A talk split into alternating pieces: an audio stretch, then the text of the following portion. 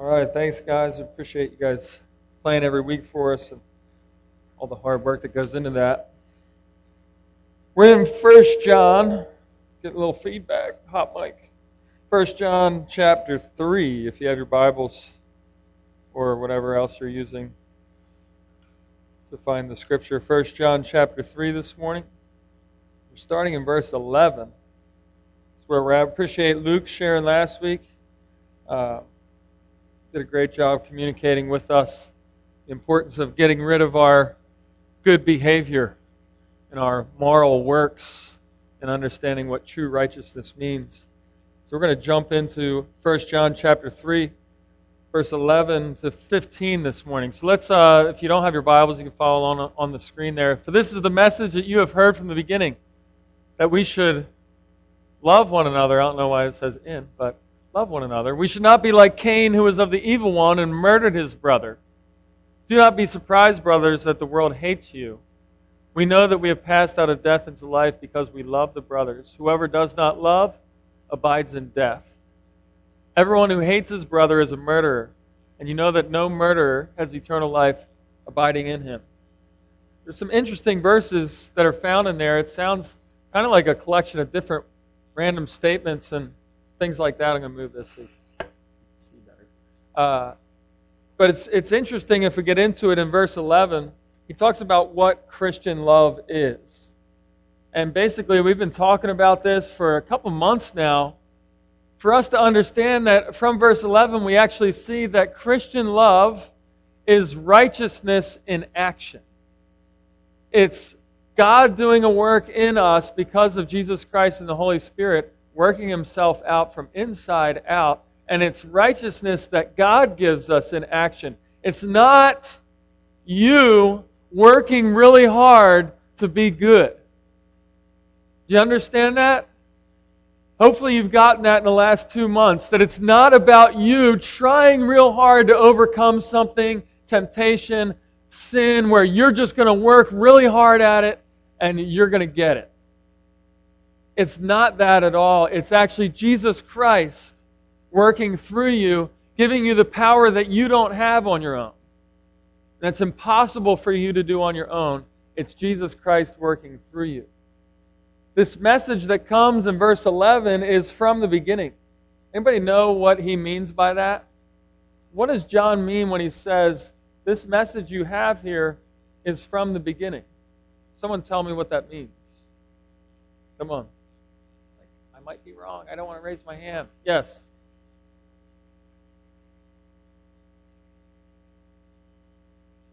All right, when God created the earth, any other ideas? From the beginning.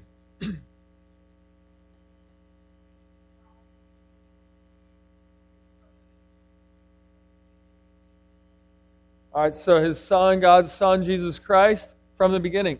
Yeah, if you think about it, John, this author, also wrote the book of John, the Gospel of John. The first chapter there, many of you probably memorized or familiar with. In the beginning was the Word. The Word was with God, and the Word was God. That Word is capital W, meaning Jesus. And so this message you're receiving is from Jesus. And Jesus has always been with God. Even though he came down as a baby to be born of Mary, it doesn't mean that was the start of his existence. Jesus, in the form of God, always existed before time.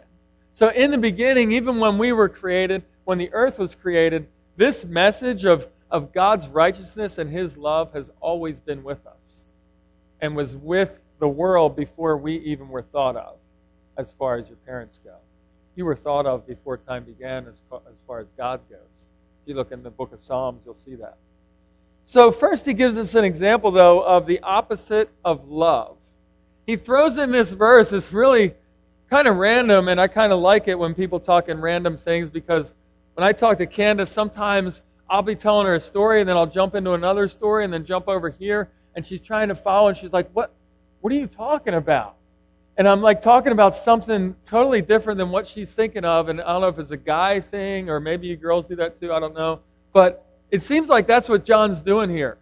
All of a sudden, he's talking about righteousness and this message from the beginning, and then all of a sudden he's talking about Cain from the book of Genesis murdering his brother. It's like, John, help us out here.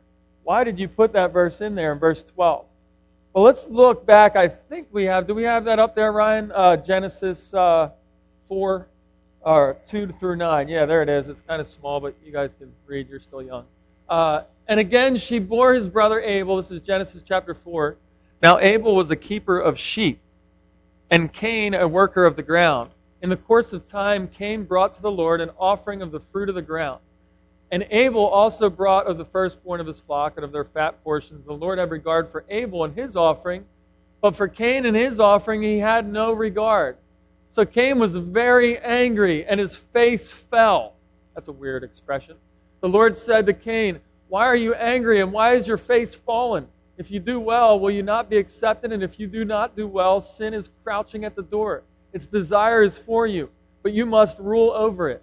Cain spoke to Abel's brother, and then when they were in the field, Cain rose up against his brother Abel and killed him. Then the Lord said to Cain, "Where is Abel your brother?" He said, "I don't know. Am I my brother's keeper?" And so here's that story. Some of you may not be familiar with it. Some of you may be familiar with it. These are Adam and Eve's children, Cain and Abel. And God commanded them to offer sacrifices. And God instructed them what their sacrifices should look like and what their sacrifices shouldn't be. And the sacrifices were supposed to be the best of what they had, the best that they could offer, and God gave them specific instructions. And Cain offered a sacrifice that was not worthy of God himself.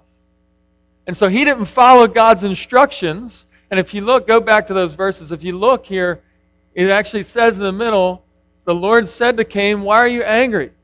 And why is your face fallen?" It's just, to me, it's kind of weird. Like, his face is fallen. "If you do well, will you not be accepted? If you do not do well," meaning you don't follow my commands, you don't follow my instruction clearly, then guess what? Sin is crouching at the door. Listen to this statement.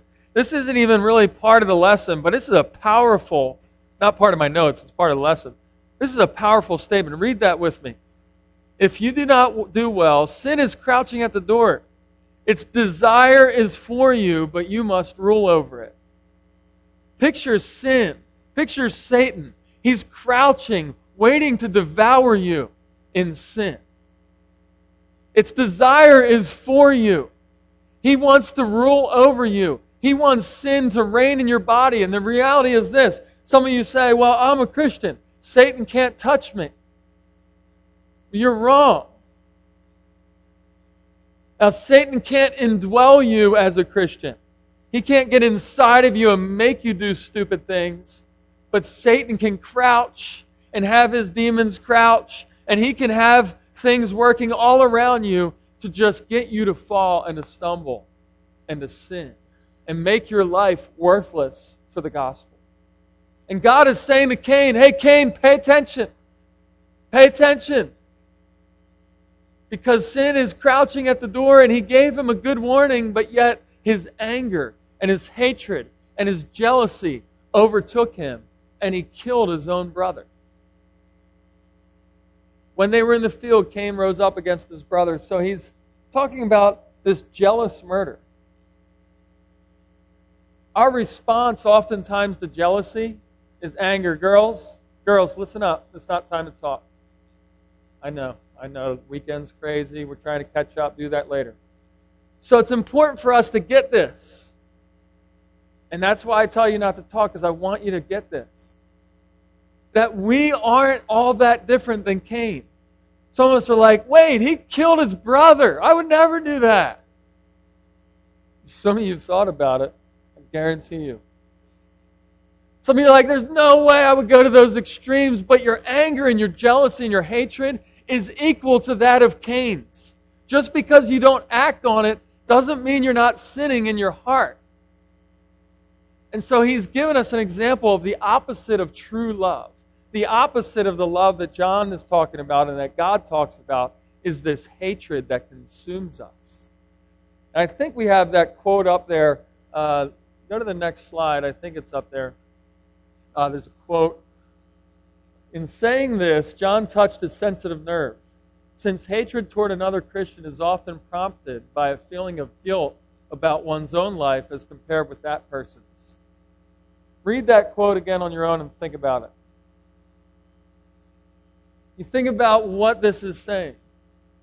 John is touching on something sensitive to you guys in this room, because the reality is this. Oftentimes, when someone does well, you don't like it. You may act like you like it. I'm so glad you got that fill in the blank. I'm so glad you did so well at this.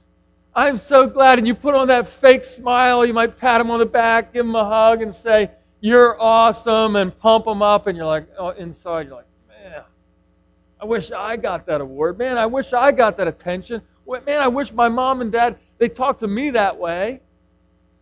And inside you're full of jealousy and anger, and it turns into hatred because you're consumed with your own self, the opposite of love. Could someone tell them we can hear them out there for me?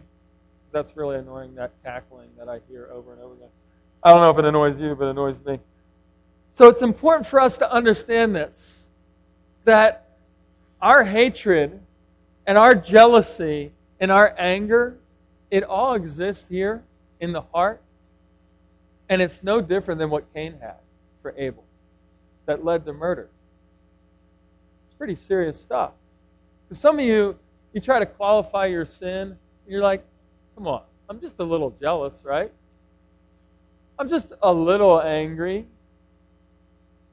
I just despise that person just a little, you know? But the reality is this, your hatred is equal to that of Cain's, which led to the murder of his brother. And that's the opposite of what the love that John's talking about here. So the world's hatred, he gets into verse 13 a little bit. He says, "Don't be surprised, brothers, that the world hates you." You know, I hear some adults talking, and I say adults because they're older than you, not older than me, but I hear some people talking, and I hear them surprised at the news. Like, man, I can't believe that's on the news. Look at that. There's murder. There's rape. There's all these things going on, and people are so surprised for some strange reason that there's all that going on in this world. And I'm like, why are you surprised? It's a world full of people that don't know God. And we expect them to not hate? We expect them not to be jealous? No, that should be expected. And John says, don't be surprised that the world hates you. That's normal. The world is full of hatred. What you should be surprised at, though, is Christians full of hatred. Christians full of jealousy. Christians full of anger. That's what we should be surprised about. And somehow it's accepted among our friends. It's accepted among you, and you're okay with it. It's like that little thing I talked about before, your little pet that you keep, right? Your little pet of sin, and you have it over here, and it's your own little thing, and you pet it, and you say, this is my deal. I'm not getting rid of it. You're so nice. You're so comforting. Being angry at someone sometimes feels really good, right? Being jealous, it puffs yourself up and makes you feel good. And he said, no, we should be surprised when we see hatred among Christians. We should be surprised when we see the opposite of love among Christians. Verse 14, the evidence of love, the evidence that we're not dead anymore is love for other Christians. Verse 14, he says, "We know that we have passed out of death into life because we love the brothers. Whoever does not love abides in death." So we get into zombies. Again, this is random, but zombies are interesting. I did a search on Google for zombies and images, and I couldn't find any that I could put on the screen, so I just put the word, because pretty graphic stuff out there about zombies, unfortunately. But this is a great illustration for what John is saying here. He's saying very, very specifically, we know that we have passed out of death into life. And this is the way I look at Christians, or people that call themselves Christians, that continue to live in darkness. They're like zombies. What are zombies like? Give me some characteristics of zombies. Dead brain. Half dead. What else? Was that a hymn in the morning? Nice. Yeah. Creepy. Sometimes no head. Yeah, you've been searching Google too. I put down a few things. Hollow eyes, like their eyes are just empty or just non-existent.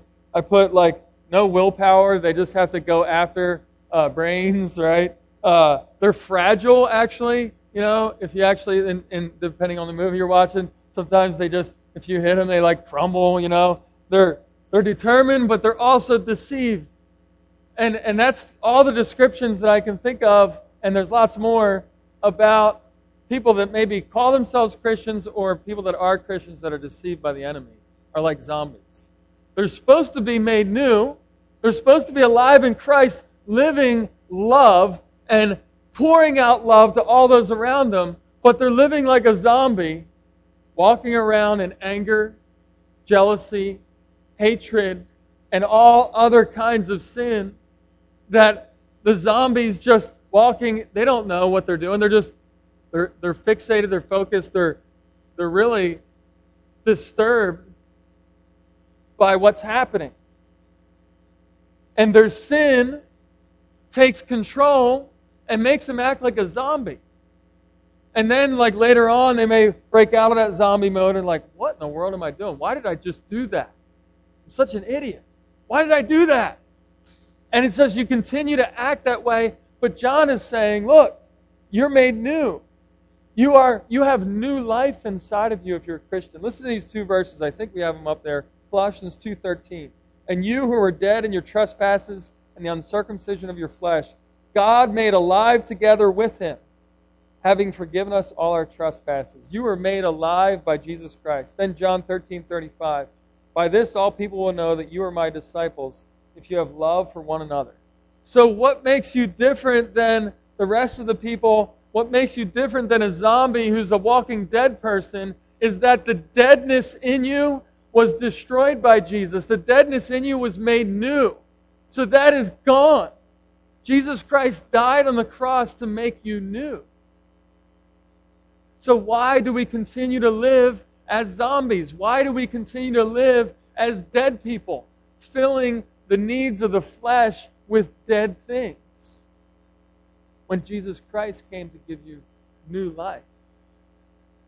And an evidence of that new life is love. As you abide in Christ, that love will come out. That zombie behavior will disappear. And a life of true Christian love will come out. And some of you, when you hear love, I know it's the world's definition of love that you're hearing. And I want to correct that. When you hear love, you know, and I pictured even in like Sydney and Kendall's mind, they're like, love, what is that? It's just, you know, I love my stuffed animals. You know, I love going to eat somewhere that's not my house. I love my pet. I may love my mom and dad. And we get this picture of love that is superficial, this love that is on the surface, when in reality, the love that God is talking about here, that John is talking about here, is a love that transcends all those things and is a supernatural love that can only come out from someone who is a Christian abiding in Christ, a Christian spending time in the Word, a Christian pursuing God and letting God pursue them, a Christian who is following after the things of God and in prayer. So he finishes up with verse 15. Verse 15, he says, everyone who hates his brother is a murderer. Wow, that's powerful. And you know that no murderer has eternal life abiding in him. You hate your brother. Now he's saying brother being a Christian, fellow Christian, not brother. I don't have any brothers. Well, cool, I can hate my sister. No, that's not what he's saying. He's saying a brother, meaning any Christian out there. He's writing the Christians, remember, in 1 John. And he's saying, if you have hatred toward another Christian, you are the equivalent of a murderer. That same hatred that consumed Cain to kill his brother Abel is alive inside of you. if you hate other people. And if you continue on in your hatred, again in 1 John, he makes this very clear. If you continue on in this pattern of hatred and this habit of hatred, then the reality is this: you don't have eternal life abiding in you. Because there should be a difference. There should be a change. There should be obvious. Listen, guys, it's important for us to get this. It's important for you to understand that if you continue in that hatred, if you continue in that sin, and it's alive inside of you, and there's nothing in you that says stop. There's nothing in you that says, hey, this isn't right. I need to change. I need to repent. Then Jesus Christ might not be alive inside of you. I shouldn't say might. Jesus Christ isn't alive inside of you. He's not. You're fooled. You're deceived. And you're believing that you're one thing when you're really not. And you need to understand that's very important to get that straight, because if it continues to happen and continues to be a habit in your life, and there's no draw, there's no push to change, there's no drawing of the Holy Spirit to really challenge you about whatever it is that you're doing, including hatred, but many other things, you may need to get before God and talk to Him about it and say, God, show me. Why is it that I don't feel anything? Why is it not a feeling like emotion, but why is it that I don't feel this draw to change, to repent? Because that's between you and God, and possibly something you believed about yourself isn't true, that you may not know God, that you may not know Jesus. And so it's important for us to understand verse 15. Abiding in Christ, look at the last part of verse 15. You know that no murderer has eternal life abiding in Him. Abiding in Jesus results in love for other people. Results in that love. If you are a Christian, love should come out. Love should be in your heart. Love should be acted out around you. You wonder why we do service projects? Not to get you guys together and get you out of your mom and dad's hair. It's not to be able to say to Pastor Gary, hey, Pastor Gary, look at the job I'm doing. Can you give me a raise? Look at all these people that came out and helped this lady that need her yard work done. That's not why we do that stuff. It's because we love Jesus. Jesus' love lives inside of us, and now we can't help but love others and act on it. And if you don't have that in you, and if you don't have that love abiding in you, then you need to repent.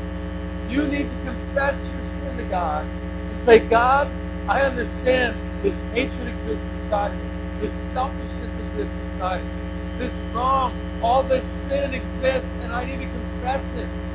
Just because you trusted Christ as your Savior doesn't mean you don't need to confess anymore. He died for your sins, but you need to continue this relationship by confessing to God. You don't lose your salvation when you don't confess, but you lose that aliveness. You lose that love. You lose that connection that causes you to act.